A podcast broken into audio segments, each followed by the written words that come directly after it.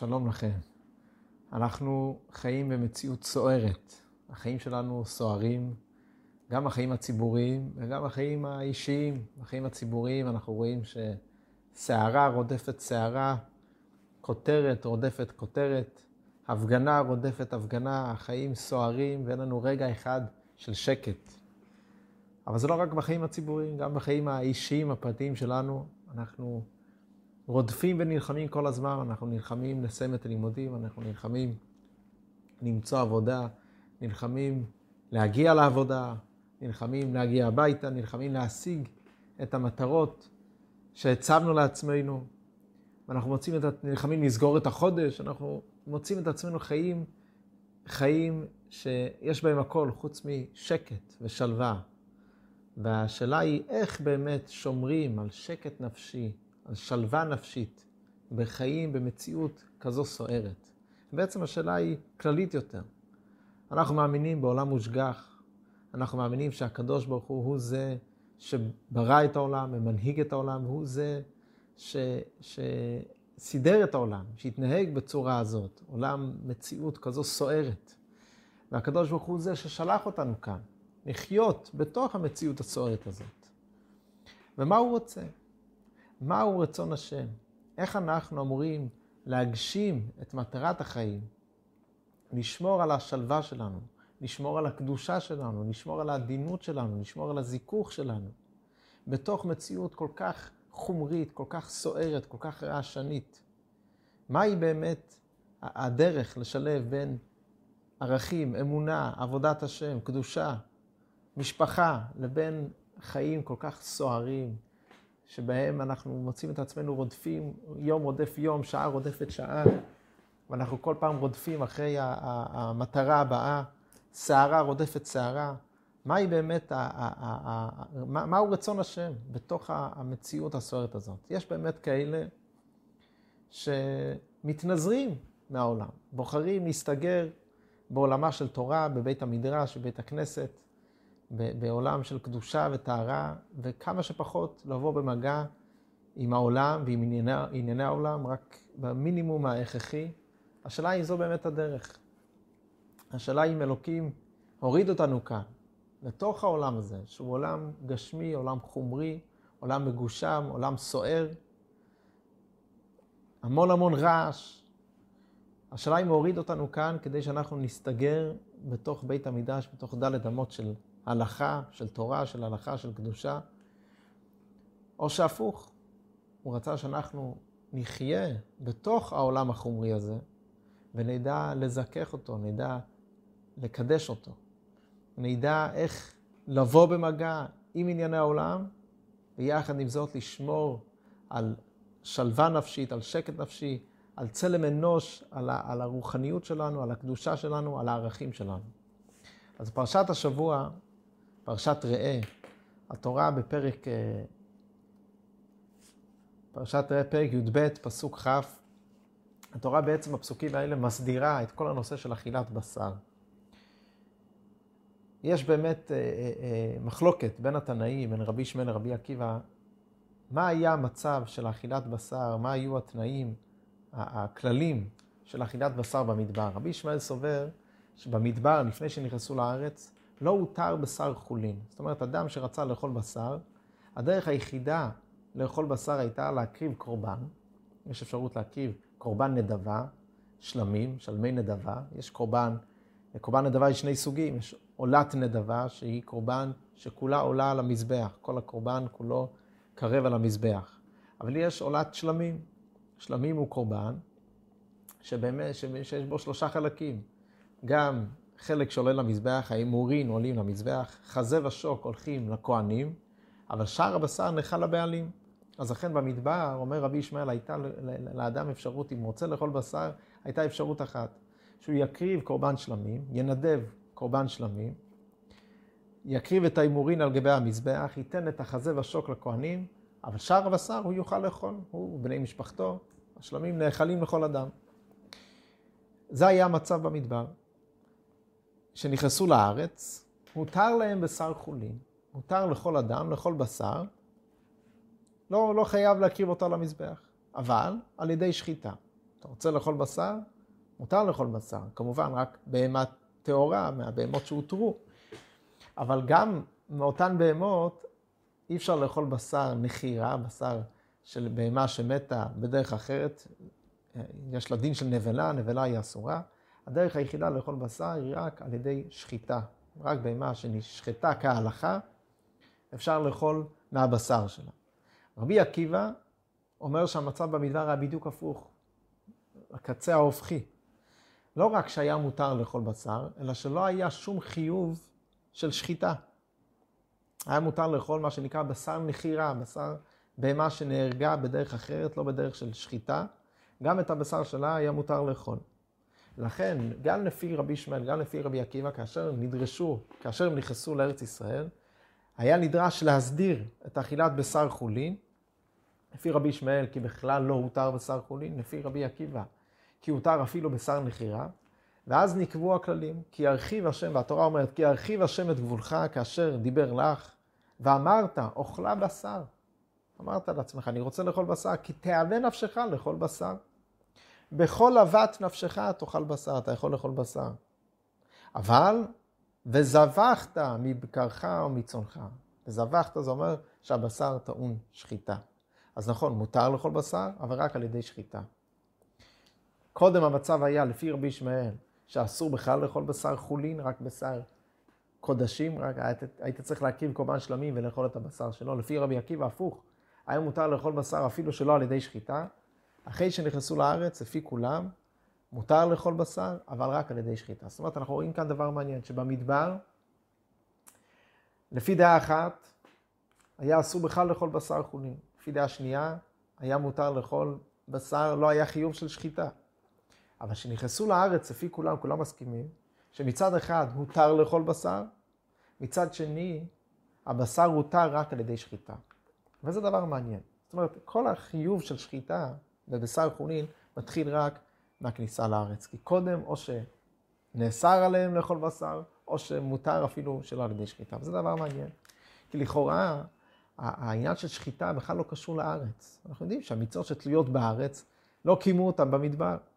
הרבה מצוות, תרומות ומעשרות, ביקורים, חלה וכולי, רק כאשר נכנסו לארץ ישראל התחייבו בהן. המצווה של שחיטה, מה הסיבה שבמדבר לא היה את המציאות הזאת של שחיטה בבשר חולין, רק, ב, רק בקורבנות, לפי כל הדעות. לפי דעה אחת, בכלל לא הייתה אפשרות לאכול בשר חולין לדעת בן בישמעאל. לפי רבי עקיבא, היה מותר לאכול את הבשר שלא על ידי שחיטה. רק כאשר נכנסו לארץ, אז הותר להם לאכול את הבשר, אבל על ידי שחיטה. מה זה הרעיון הזה? אז האמת היא שההבדל שה, בין המצב במדבר לבין המצב בארץ ישראל, במדבר בני ישראל חיו חיים רוחניים. לא היה להם שום מגע עם, עם ארציות, עם חומריות, עם גשמיות. דור המדבר היה דור דעה, ש... הדור שקיבל את התורה ממשה רבינו היה דור של אנשים מאוד גבוהים, מאוד רוחניים. כל הצרכים הגשמיים שלהם, צורכי הגוף, כולם כל הצרכים הם קיבלו, את המן, הלחם, הלחם, הם אכלו? אכלו מן, לחם שירד מן השמיים. מים קיבלו מבעירה של מרים. כל הצרכים הם קיבלו בדרך ניסית, בדרך על-טבעית. לא היה להם שום צורך לצאת לעבוד, לחרוש את האדמה, לזרוע, לגדל, אה, אה, אה, לגדל את, ה, את, ה, את האוכל שהם היו צריכים, הכל היה להם מן מן השמיים, מים מבעירה של מרים, וכך כל, כל שאר הצרכים שלהם הם קיבלו בדרך ניסית. היה, זו הייתה המציאות של החיים במדבר. חיים מוכנים. הכניסה לארץ ישראל מסמלת את המגע עם חיים ארציים. וזו אגב אחת הסיבות, כפי שמבאר בעל התניא, מייסד חסידות רב, חב"ד, רבי שנור זלמן מילדי, שזו הסיבה הפנימית שהמרגלים לא רצו להיכנס לארץ ישראל. דווקא בגלל שהם היו אנשים מאוד רוחניים, הם העדיפו את החיים הרוחניים, את החיים הקדושים והנעלים במדבר, חיים של תורה, חיים של עבודת השם. לא רצו להיכנס לארץ ישראל כי ידעו שכאן בארץ ישראל מתחיל סדר חיים חדש. בארץ ישראל מתחיל חיים, מתחיל סדר חיים, כבר אין לחם מן השמיים. אתה רוצה לאכול לחם? עליך לצאת לשדה, לחרוש, לזרוע, לקצור, לטחון, לאפוד, רק אז. זה הדרך להתפרנס ולהתקיים. והם לא רצו את החיים האלה. אבל התורה מלמדת אותנו שזו התכלית. התכלית היא לא להישאר במדבר, לא להסתגר בתוך מציאות רוחנית. התכלית היא כן בפירוש לרדת, להיכנס לארץ, לחיות חיים ארציים, חיים חומריים, חיים גשמיים, אבל כי תאווה נפשך לאכול בשר, תאכל בשר, אבל על ידי שחיטה. כלומר, במדבר נאסר עליהם לאכול בשר, לפי דעת רבי ישמעאל. למה נאסר לאכול בשר? כיוון שהמציאות חיים במדבר היא מציאות חיים רוחנית. מציאות אה, אה, חיים רוחניים. בתוך מסגרת של חיים רוחניים אין מקום לאכילת בשר. אוכלים לחם מעל מן השמיים. אתה רוצה לאכול בשר? תקריב קורבן להשם. את ההימורים על המזבח, חזה ושוק לכהן. ואת הבשר מתוך הקורבן תאכל בתור מצווה, בתור חלק מקורבן להשם. אבל סתם ככה לאכול בשר, כי תאווה נפשך לאכול בשר, אין מקום לכך במדבר. כשנכנסו לארץ, הותר להם לאכול בשר, כי הם יורדים לתוך חיים ארציים, אבל יש תנאי, והתנאי הוא שחיטה. מה זה שחיטה? אז הגמרא במסכת חולין אומרת, אין ושחט אלא הוא משך. הפירוש הפשוט, אין ושחט אלא הוא משך. השחיטה חייבת לעשות בצורה של משיכה, של הולכה והבאת הסכין, לא בצורה של הכאה. זה הפירוש, אין, אין, אין ושחט אלא הוא משך. כדי שהשחיטה תהיה כשרה, צריך למשוך את הסכין על הצוואר של הבהמה, לקיים את ההולכה וההבאה של הסכין, לא להכות, לא לערוף את ראש הבהמה על ידי הכאה של הסכין, אלא בצורה של הולכה והבאה. זה הפירוש הפירוש פשוט, אין ושחט אלא הוא משך. בספרי החסידות מוסבר, אין ושחט אלא הוא משך, שחיטה היא משיכה, היא הגבהת הקורבן. השחיטה כאילו מסמלת את הגבהת החומריות. אתה רוצה לאכול בשר? תאכל בשר, אבל תגביה אותו. תגביה את הבשר, תזכך אותו, ואז מותר לך לאכול. בשר שלא נשחט, זה בשר לא מזוכח, זה בשר ש, ש, שאסור באכילה. וזו הסיבה שגם רבי עקיבא וגם רבי ישמעאל, שניהם מסכימים. כאשר נכנסים לארץ, כשהכניסה לארץ מסמלת את המפגש עם החומריות, עם הארציות, עם הגשמיות, עם החיים האלה הסוערים. מה הדרך? הדרך היא לא להסתגר במדבר. לא כמו שכפי שהמרגלים רצו להישאר במדבר ולהסתגר בתוך עולם רוחני. זוהי לא הכוונה. הכוונה העליונה, רצון השם הוא שכן נבוא במגע, אבל שנדע להעלות ולזכך את הדברים הגשמיים. לכן אומר רבי עקיבא, במדבר לא היה מקום לשחיטה, כי במדבר זו, שניהם סוברים שלא היה מקום לשחיטה. רבי ישמעאל סובר שבכלל נאסר אכילת הבשר. גם רבי עקיבא, רבי עקיבא אה, אה, סובר שאומנם הותר להם אכילת הבשר, גם במדבר, אבל לא היה מקום להעלאת החומריות. ולכן המציאות של שחיטה בבשר חולין לא הייתה קיימת. אדם שרצה לאכול בשר, לפי רבי עקיבא הותר לו, אבל לא היה צורך בשחיטה, כי זאת לא הייתה המציאות שם. המציאות חיים שם הייתה מציאות רוחנית. וכל הזיכוך של החומר לא היה קיים במדבר. בין לפי רבי ישמעאל ובין לפי רבי עקיבא. שניהם מסכימים שכאשר הם נכנסו לארץ, אז התחילה מציאות, וזו בעצם התכלית של היהדות, התכלית של התורה, לקדש ולזכך את החומריות. השאלה היא, איך עושים את זה? איך עושים את זה? איך חיים בתוך עולם חומרי, בתוך עולם מגושם, בתוך עולם כל כך סוער, ובמקום להישאב לתוכו, במקום לרדת וליפול לתוך החומריות, לתוך הסערות האלה, לתוך שומרים על, על עצמנו ועוד מצליחים לזכך ולקדש את החומריות. מה הדרך באמת לעשות את זה? אז התורה ממשיכה, והתורה אומרת ככה, בהמשך לדינים של אכילת בשר, שאומנם מותר לאכול בשר, אבל רק על ידי שחיטה וזבחת, זבחת הכוונה שצריך לשחוט את הבשר, ממשיכה התורה ואומרת, רק חזק לבלתי אכול הדם, כי הדם הוא הנפש, ולא תאכל הנפש עם הבשר. רק חזק לבלתי אכול הדם. האדם. זה, זה, זה, הלשון הזאת היא לשון מאוד מעניינת. רק חזק, אנחנו לא מוצאים שהתורה אומרת על המצוות, רק חזק לבלתי. יש לנו, אה, אה, אה, לכאורה, הדם, אכילת דם זה לא דבר שבדרך כלל אנשים כל כך אוהבים לעשות. הדם זה, הדם של הבהמה הוא, הוא מאוס. אנשים, בני אדם מתורבתים לא נוהגים לשתות את הדם, לאכול את הדם, זה דבר שהוא מאוס. למה התורה כל כך מזהירה רק חזק לבלתי אכול אדם? למה צריך להתחזק ולהישמר כל כך מפני אכילת אדם? אדם הוא דבר שהוא מאוס מעיקרו. אז באמת יש דעות שסוברות שבזמנם הם היו שטופים בדם. זה באמת, הם אהבו את זה, זה היה דבר שהיה אהוב עליהם.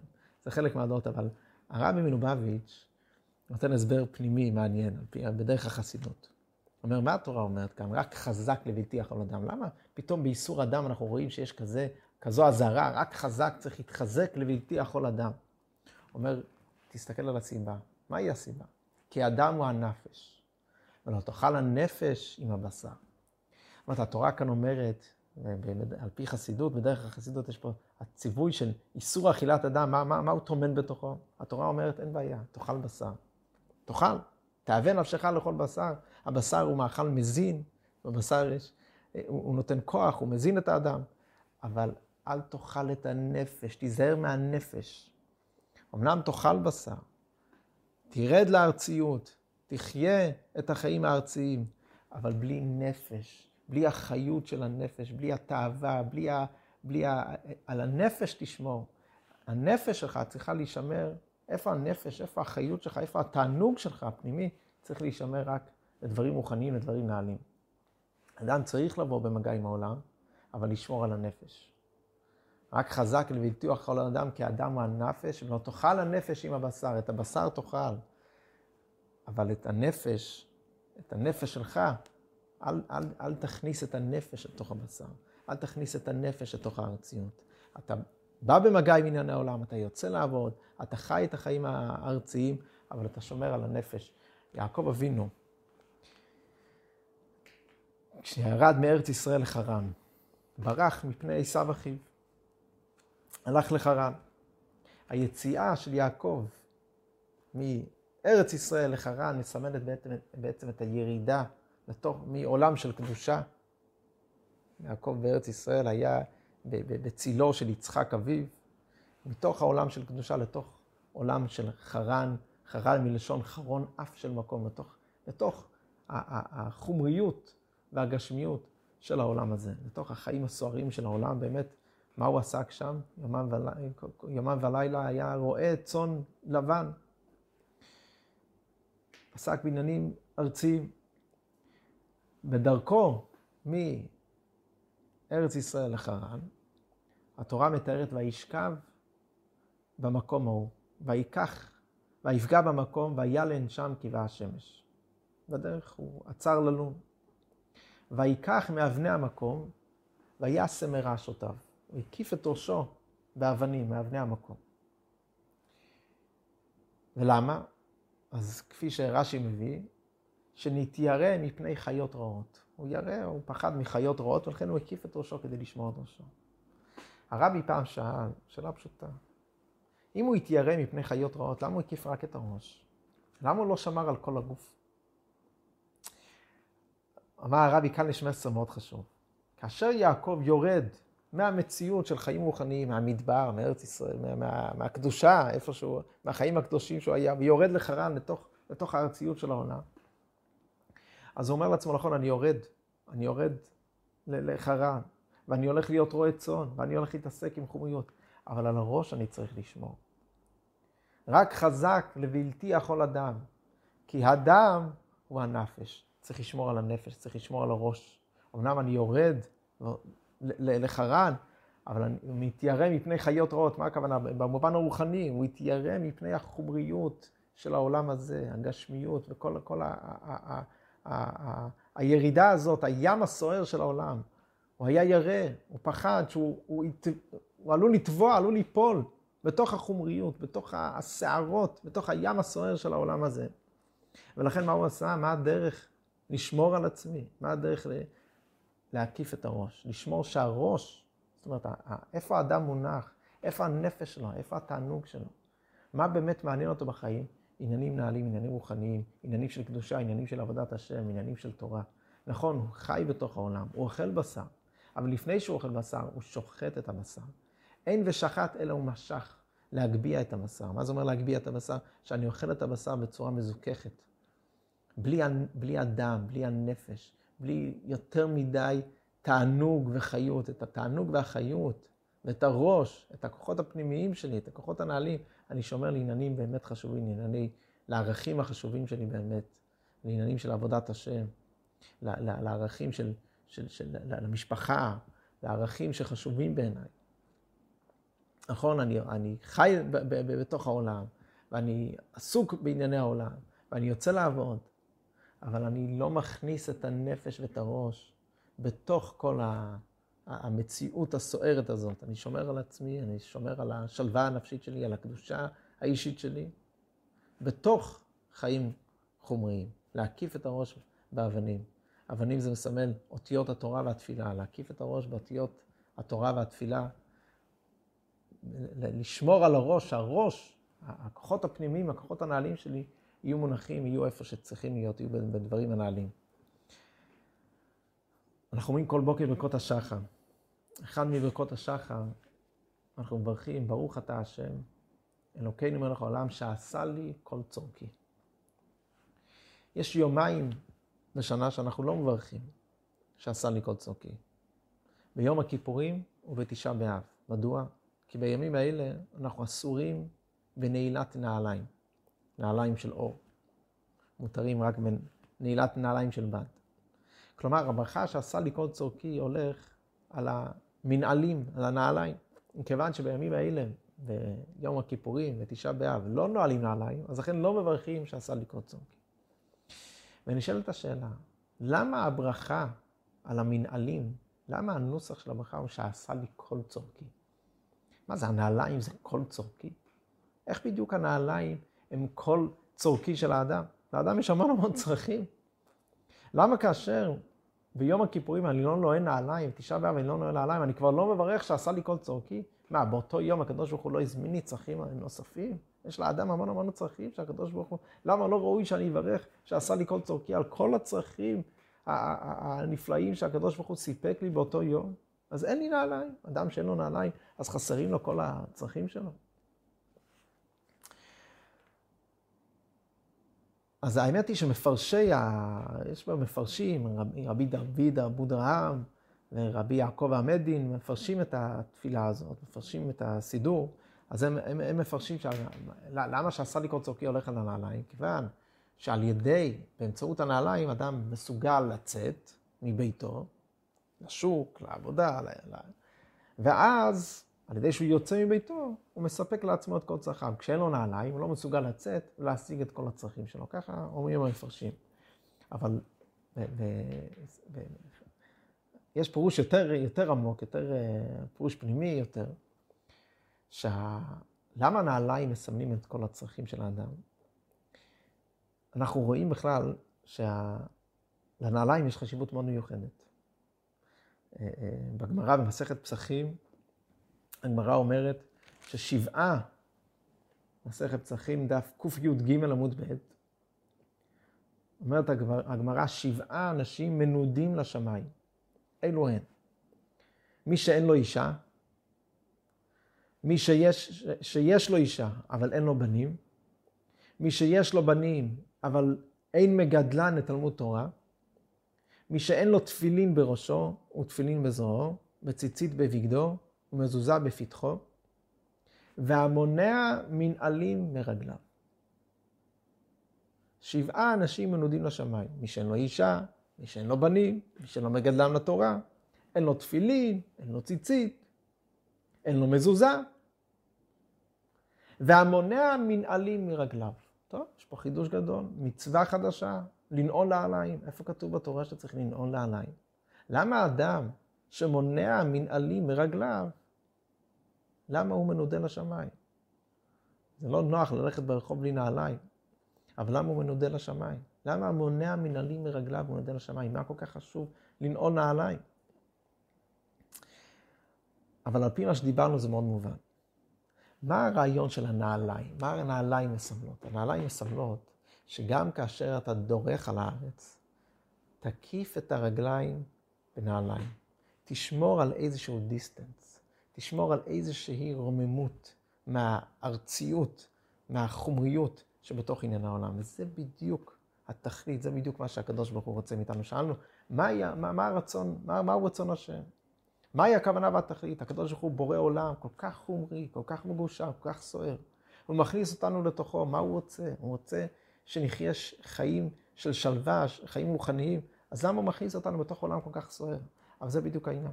הוא רוצה שאנחנו ניכנס לתוך העולם ונדע לשמור בתוך עולם כל כך סוער, נדע לשמור על הרוממות שלנו. נדע לנעול נעליים.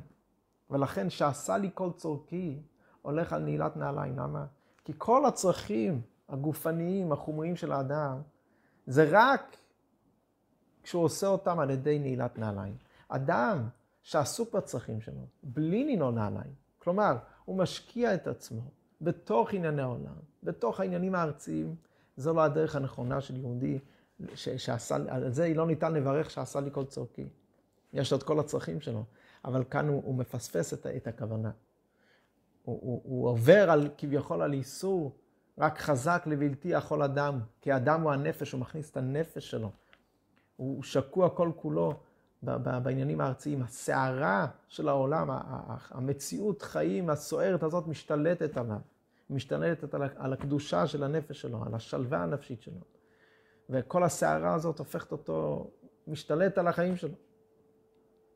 על זה לא ניתן לברך שעשה לי כל צורכי. מתי אפשר לברך שעשה לי כל צורכי? כאשר אני, יש לי את כל, את כל הצרכים שלי, אבל באמצעות נעליים. כאשר אני יורד ודורך על האדמה, בהפסק של הנעל, זאת אומרת, אני שומר על קצת רוממות מהעניינים הארציים, אז אפשר לברך, ברוך אתה השם, אלוקינו מלך העולם שעשה לי כל צורכי. מספרים על חסיד שהיה סוחר, סוחר בארדליים. היה חסיד של האדמו"ר הרש"ב מלובביץ', הרש"ב זה ראשי תיבות רבי שלום בר, זה האדמו"ר החמישי של חב"ד, שחי ברוסיה לפני, אה, הנהיג את החסידות לפני קצת למעלה ממאה שנה. היה מנהיג החסידות, והוא זיהה שאותו סוחר, שהיה סוחר בארדליים, הוא קצת יותר מדי שקוע בתוך המסחר. אין עבירה להיות סוחר. ששת ימים תעבוד.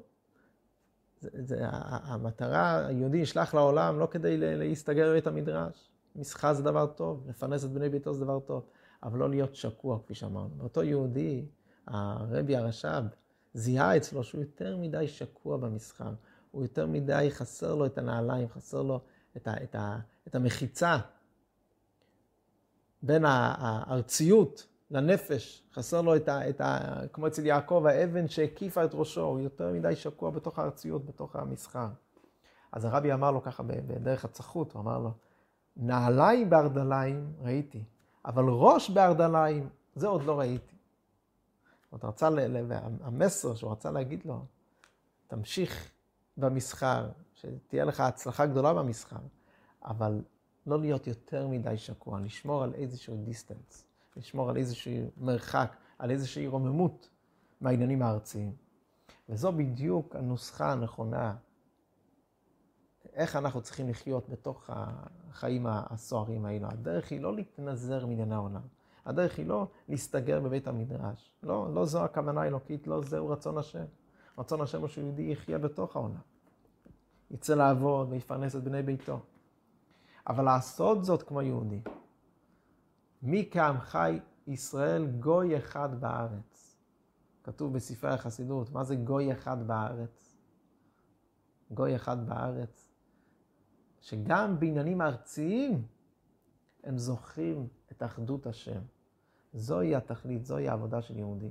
העבודה של יהודי היא לחיות בתוך עולם ארצי, בתוך עולם מגושם, לחיות בתוך כל הסערות להיכנס למים הסוערים, אבל ללבוש נעליים.